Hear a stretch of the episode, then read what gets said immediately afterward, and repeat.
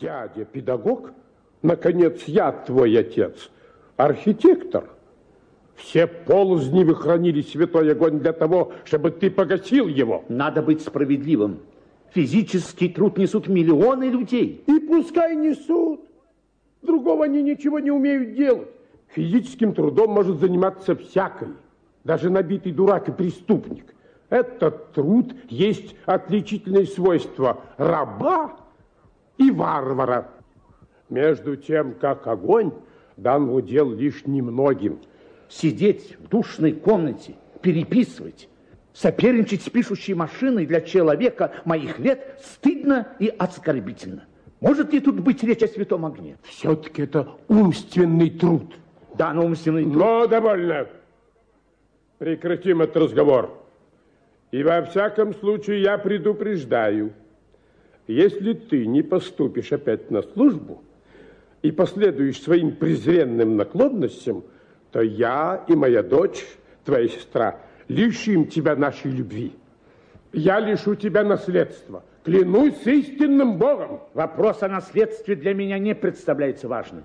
Я заранее отказываюсь от всего. Не смей так разговаривать со мной, негодяй, глупец. Ты стал забываться? Лентяй, такой, нищий, пролетарий. Ты живешь на шее отца. Как тебе не? В детстве, когда меня бил отец, я должен был стоять прямо, руки по швам и глядеть прямо в лицо. Теперь, когда он бил меня, я совершенно терялся. Я попятился назад в переднюю, и тут он схватил свой зонтик и несколько раз ударил меня по голове и по плечам. В это время сестра отворила из гостиной дверь, чтобы узнать, что за шум.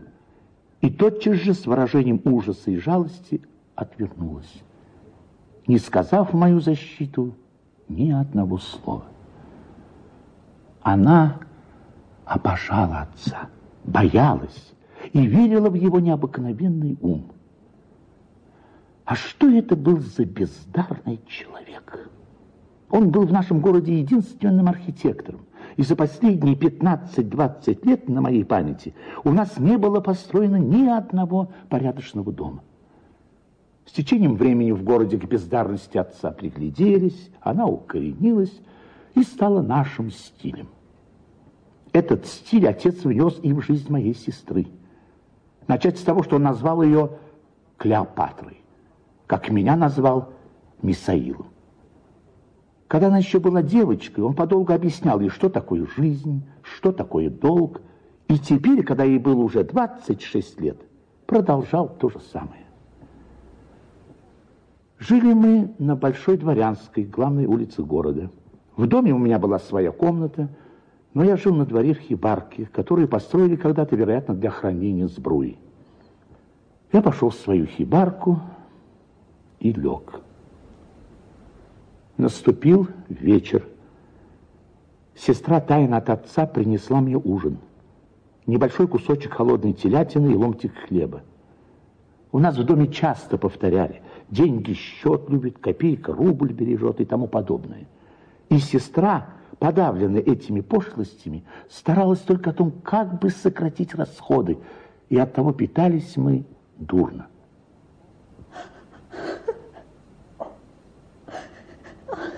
Мисаил, что ты с нами делаешь? Ты опять оставил службу. Это ужасно. Но пойми, сестра, пойми, я не могу иначе. Ужасно. Ну, ты же знаешь, что я служил по различным ведомствам. Моя деятельность не требовала ни напряжения ума, ни таланта ни личных способностей. А такой умственный тут я ставлю ниже физического. Презираю его. И не думаю, чтобы он хоть одну минуту мог служить оправданием праздной, беззаботной жизни. Ну, пощади нас. Прошу тебя, умоляю, именем нашей покойной мамы прошу. Иди опять на службу. Не могу, Клеопатра, не могу. Почему? Почему? Ну, если не поладил с начальством, ищи себе другое место. Например, от чего бы тебе не пойти служить на железо?